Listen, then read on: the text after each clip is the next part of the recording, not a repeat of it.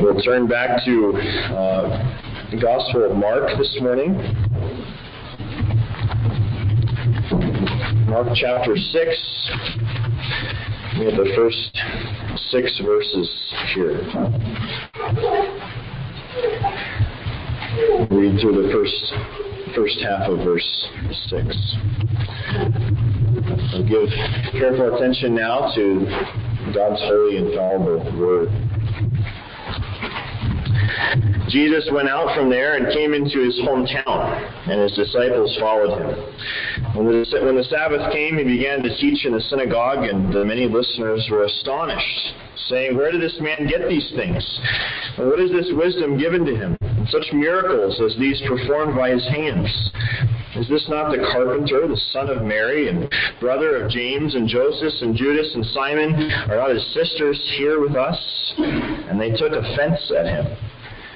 Jesus said to them, A prophet is not without honor except in his hometown and among his own relatives and in his own household. And he could do no miracle there except that he laid his hands on a few sick people and healed them. And he wondered at their unbelief. I want to consider significantly this morning uh, a threat that's very real for many of us, if not all of us. And that is losing a sense of astonishment and wonder at Jesus, at who he really is, who he is for us. Uh, I like to, when I'm here studying, walk around the neighborhood um, occasionally and take a break and walk down the block. And at the end of this street here, um, there's a great view of the mountains, great view of the, the Twin Peaks there, and um, across beautiful farmland. There's a, a house um, at the end of the street there on the north side of the street here, um, on the edge of a, a long, open space down there, and there's an, there's amazing view from the house it's, the, the view is preserved by the open space there. Um, but the house is facing south, and they have the garage on, on the west side, and there's not a single window on, on the west side of the house. And um, it kind of drives me nuts that this house didn't in some way uh, take advantage, even with a single window, um, of that view from, from inside the house. Um, it could be in part just a dif- difference between me being new to living near the mountains and, and the majesty of the mountains, and maybe the homeowner or the home builder um, grew up near the mountains, and it's something more of just a background um, that's, that's hardly noticed. That's uh, to a large degree understandable. That's that's how we function um, humanly. We all get familiar with and take for granted things that we're used to. Uh, someone who's you know, lived on the ocean for 20 years doesn't see it or respond to it each day like someone who's visiting the beach for the first time, um, perhaps. So partly that's that's a natural thing, but uh, if we're talking about the glory and the power and the grace and the beauty of God, that sort of familiarity that leads to uh, indifference or neglect is deadly serious. Um, it's a deadly thing. Many of us have been around Jesus, so to speak, for a long time. Right? We're very familiar with. Um, him. If you're like me, if you've never known a day when, when you haven't known who Jesus was and been taught things about him, that's a wonderful blessing. Right? That's a that's a great blessing and a grace of God, especially in, in covenant families. But there's also a danger in that to be aware of. And that is in becoming, in a sense, too familiar with Jesus to be in awe of him, right? to be amazed by him, to live in the fear of the Lord. And so I want to consider this account here this morning as something of a warning of that, that danger, of being overly familiar in that sense with Jesus to be uh, amazed uh, at him. Uh, looking at number one on your outline there in your, uh, in your bulletins, um, Jesus has been in Capernaum. He's been ministering in his Capernaum, which is sort of his second home that he adopted for his ministry. But now we read in verse 1 here that he went out from there and came back to his hometown. And that's, of course, Nazareth. That's where Jesus grew up and lived for most of his life. This is 25 miles southwest of Nazareth, so he probably walked a couple of days to get there. And he goes to the synagogue, it says, and begins to teach.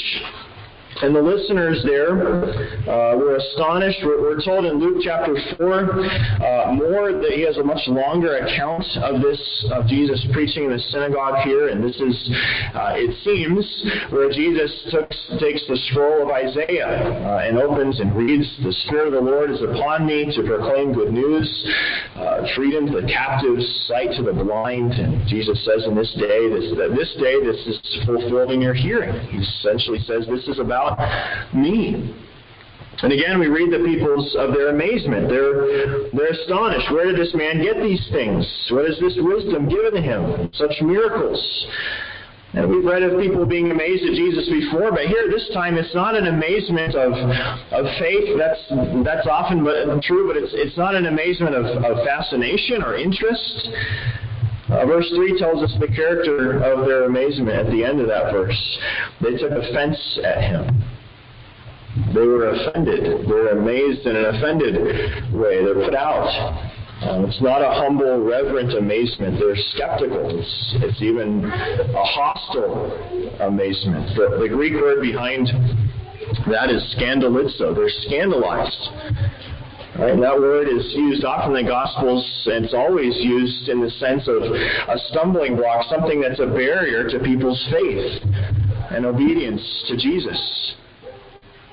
And then for the first time in this passage, in, in contrast to other passages, we read also of Jesus' amazement at the people.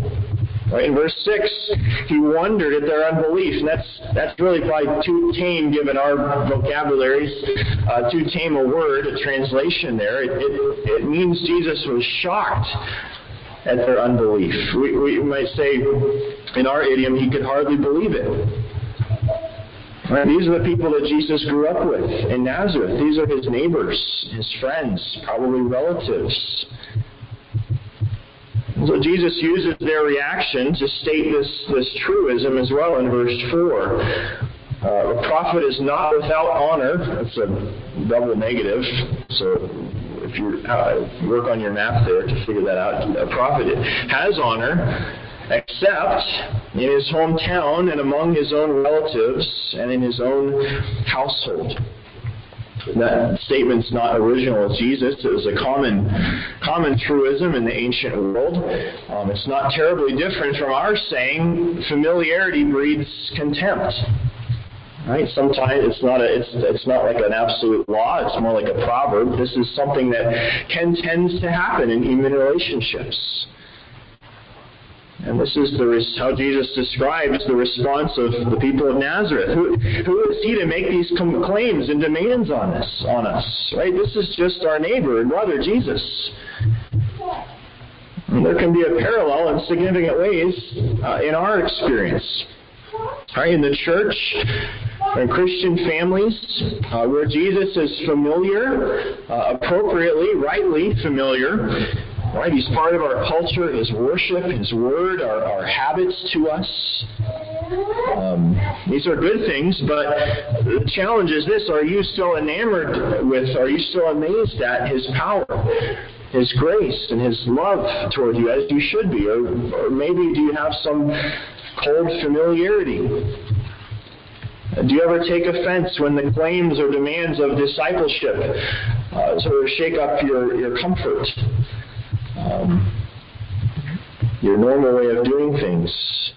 Uh, many people are comfortable to have some kind of association with Jesus, some proximity to Jesus, if you will, but not to live a life of humble, reverent, amazed, grateful uh, service to Him, response to King Jesus. Uh, again, familiarity in one sense is very good and right and necessary uh, with, with Jesus, but without a living and true faith, it can breed uh, unbelief. It sort of inoculate you against a real and living belief. It can become a familiar routine rather than a living faith. And when you sing praises to Jesus each Lord's Day morning, how mindful are you of to whom you're singing or what you're singing? Um, no doubt Jesus grieves in amazement at, at me at times when I'm um, singing of His glory and His grace with my mouth, but my mind is on emails I need to send or something I'm going to do later that day. Um, do you know the difference between someone who's grown up with with the means of grace or with uh, the, the, catechisms, great summaries of, of God's truth uh, for us, but hears and reads it like, you know, man's chief end is to glorify God and join forever. I heard that before. Right? My only comfort in life and death, I belong to my Lord and Savior, Jesus Christ. Yada, yada. Heard that a thousand times, right? Versus someone who has come to faith and is devouring and growing in God's truth is so grateful to know my purpose in life, my chief end is to glorify God and enjoy Him forever. But to know the comfort I belong, body and soul, forever to my faithful Lord and Savior, Jesus Christ. Uh, parents need to think seriously. What kind of faith are you modeling? Uh, are you passing on to your children? Uh, that's a great challenge to me. Kevin DeYoung comments on this passage. There's almost nothing worse for our children than a perfunctory faith. Right? Aside from explicitly teaching your children lies, giving them an anti-Christian education, uh, probably the worst thing you can do for your children is teach them the truth and don't care about it. Right? Demonstrate that it doesn't shape your life, it doesn't shape your conversations. That's not to suggest that's the reason for uh, children learning a perfunctory faith or leaving the faith. There can be many reasons for that, but it's maybe the most efficient way to push your children away from the faith. That kind of faith can serve to inoculate others, our families, um, against a living and amazed and loving and responding faith to King Jesus. Uh, we need to strive to have, to, to ask in prayer for that kind of ongoing amazed gratitude. Um, think of a time when, when something happens and you immediately think, oh, I've got to I've got to tell so and so about this, or I can't wait until they hear about this, or I need to get a picture of this and show my kids or show my wife. Right, that'll be our attitude towards Jesus continuously if we really comprehend who he is. Um, that's I read earlier from Ephesians 3. This is what Paul prays essentially for the Ephesians that they would grasp how, how wide and how long and how high and how deep is the love of Christ. To know that love that surpasses knowledge. If we have a living and growing faith, it's not something that we can become perfunctorily uh, familiar with, that gets old, like we reach the end of, of understanding and, and amazement at. And that's Paul's desire that he prays for. Another thing that's going on here with these people from Jesus' hometown, secondly, on your outline there, I'm summarizing with the words. They're, they're disillusioned by the ordinary, it seems. Uh, verse 3, they say, Isn't, isn't this the carpenter? Uh, referring to Jesus' uh, profession. Uh, it, the word there even refers to working with wood or working with stone. Uh, could have been both. Um, and it's not a. It wasn't a lowly, um, shameful job. This isn't an insult. Um, but the point is, he, he's not a scholar. Right? He didn't go off and train with some great rabbi to be making the claims that he is. Of course, Jesus was eminently qualified, and his, his being a humble carpenter from Nazareth was part of his qualification as, as, as God condescending. But the, the, people of Nazareth are viewing this like the, the equivalent of someone posing as a doctor without an MD or a PhD or even a bachelor's degree. And who does he think he is? They, they name his family uh, in verse 3, the, the, son of Mary, it's interesting that Joseph is not mentioned uh, almost universally. A man would be identified by his father, son of his father, sort of like our, um, our surnames work. Um, it's possible that Joseph is, has passed away by this time, and that's the reason. Um, it's also possible this is meant as sort of an insult, um, identifying him as the illegitimate, supposed illegitimate son of, of Mary, who somehow got pregnant before uh, she and Joseph were married. They mention his brothers and his sisters, and the, the point is, he, he's Jesus is just one of us, right? We know these people; these are just the ordinary people that we live with. Right? Who does he think he is? How, how pretentious to be preaching like this. This is just Jesus. We, we tend to, in one sense, appropriately attach great significance to that name, Jesus. Uh, but it was not an extraordinary name in Jesus' time. It was, it was extraordinarily common. Um, it's, it's guessed that it was probably top five in common names. It was Bob, Joe, right? This is just Bob that we grew up with. Right? He looked like everyone else. And then he's only from Nazareth, right? A, a small, insignificant town. It's interesting. Um, Jesus is, we know him as Jesus of Nazareth. There's not a single mention of Nazareth in the Old Testament. Uh, it's not mentioned once in, in all of Josephus' writings, the ancient Jewish historian. It's not mentioned in rabbinic literature at all.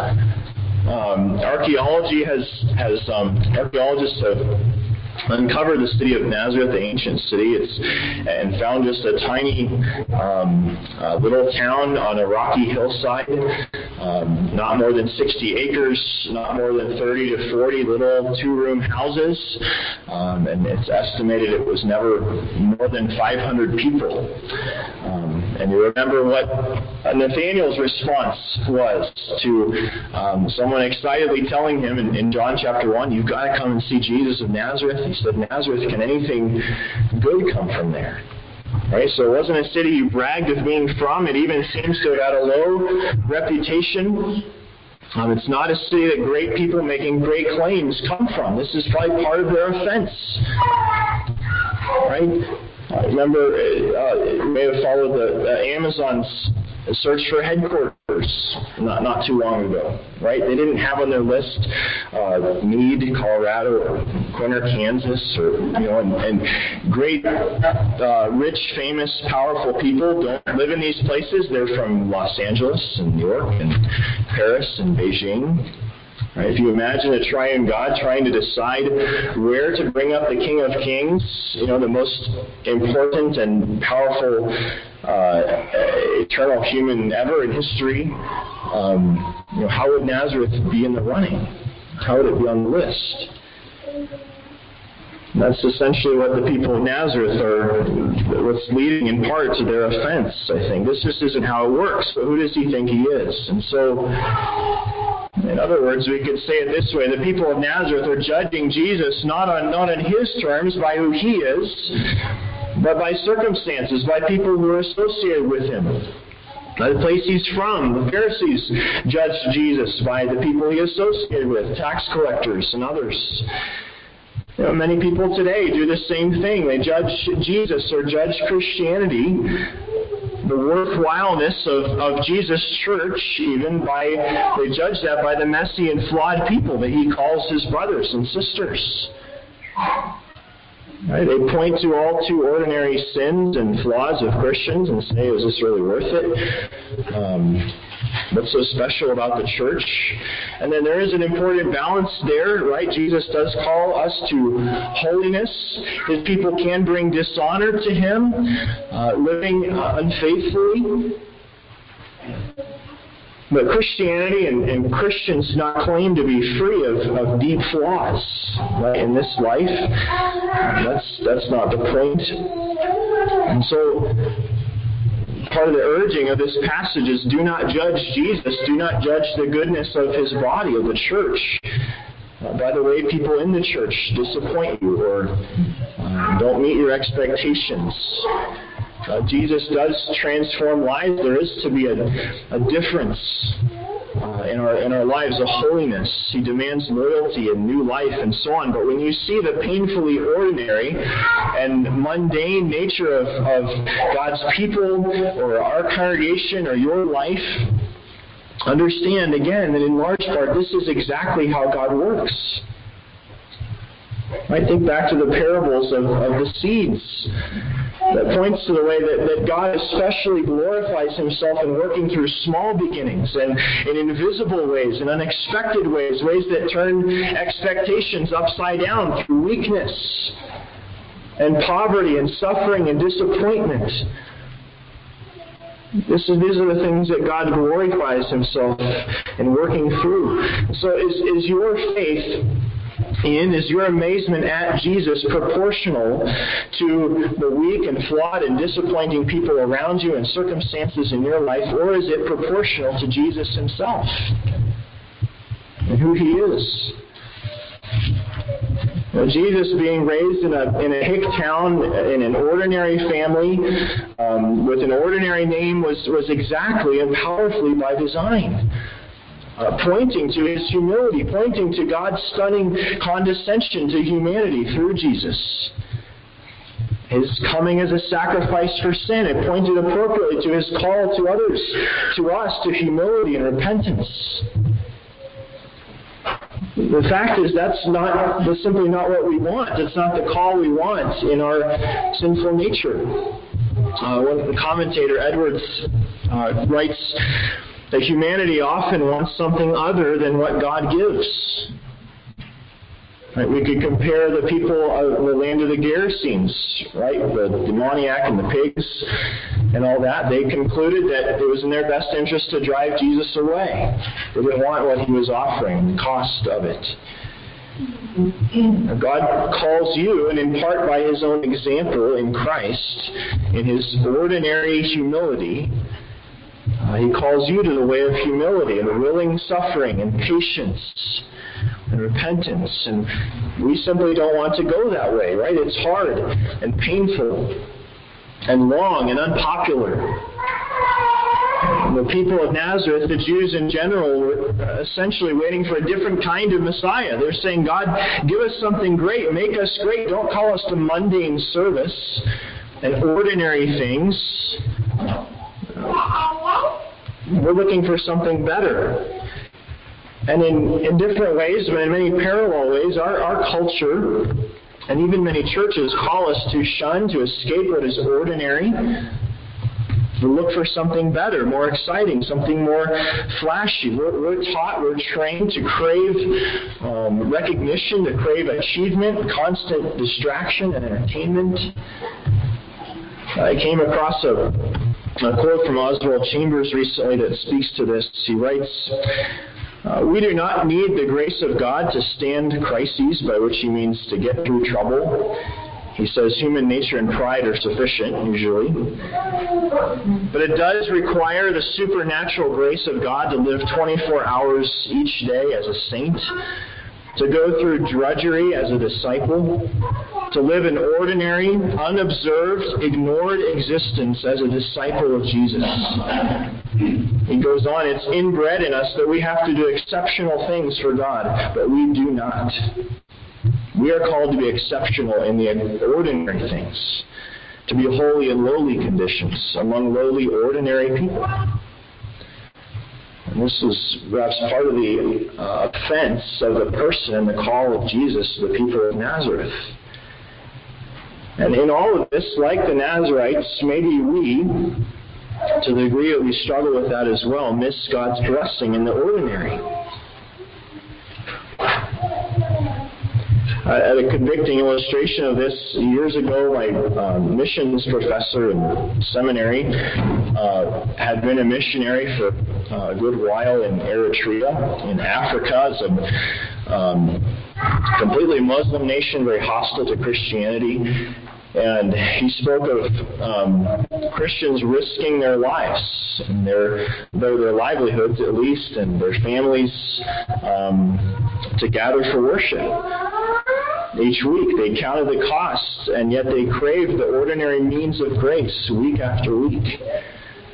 Um, this uh, professor, pastor, eventually was forced out of the country and uh, recounted his disillusionment then at taking a pastorate again back in, in Pennsylvania after being in Eritrea and preaching to Americans for whom, by, by contrast, and in one sense by God's great blessing and grace, of course, it costs very little right, to go to worship each week come hear God's word preached, but who, uh, by comparison, their attitude was not illustrated by someone who were leaning forward in their chair and, and eagerly hearing what God had to say, soaking up the word of life, but illustrated better by someone sitting back with folded hands and saying, okay, fascinate me, make me listen.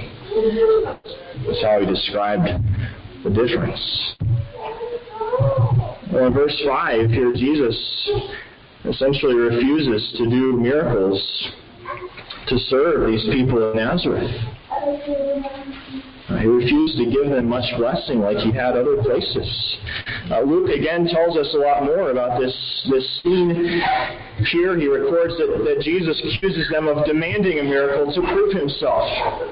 Right? Sitting back saying, Jesus will prove yourself that we know you're just the ordinary Jesus from our neighborhood, so prove yourself.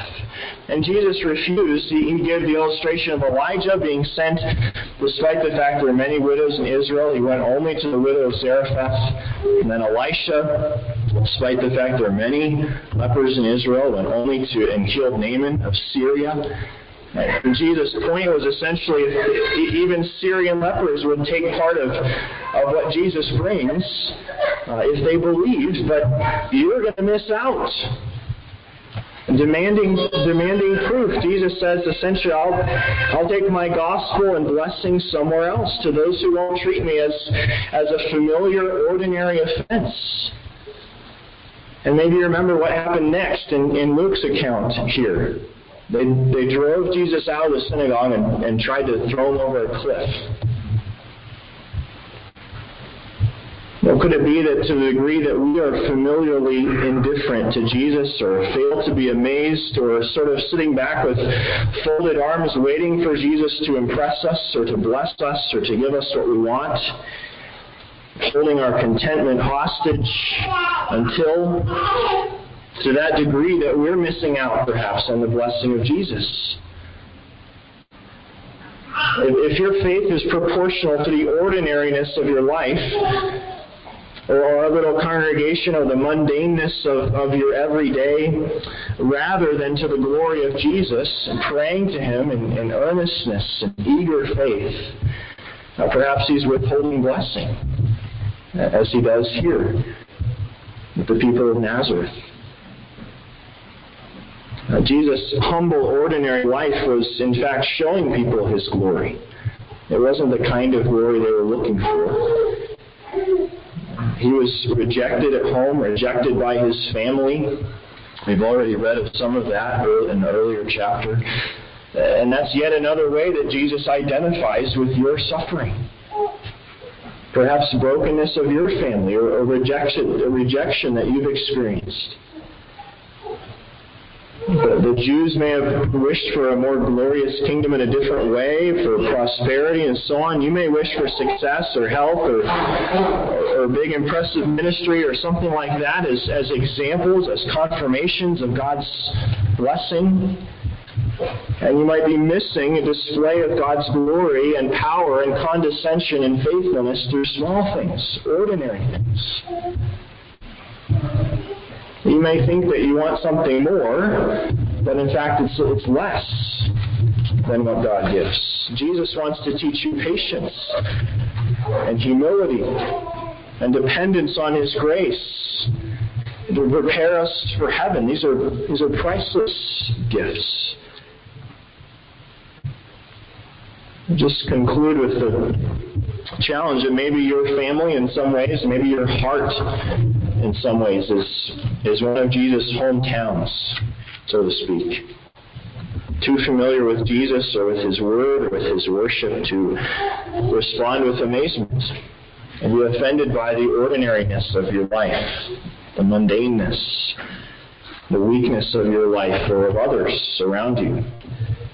Well, maybe may we be a congregation that, that judges Jesus by himself, by who he is, and comes to him always with an amazed and grateful faith. Let's pray together.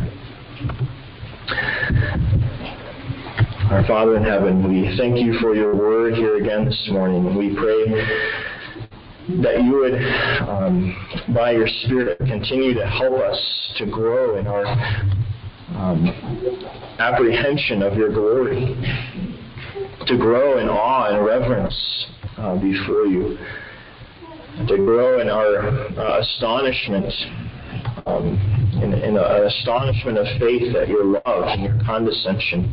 We pray that you continue to reveal that to us week by week as we um, hear your word here together, as we study it and reflect on it at home.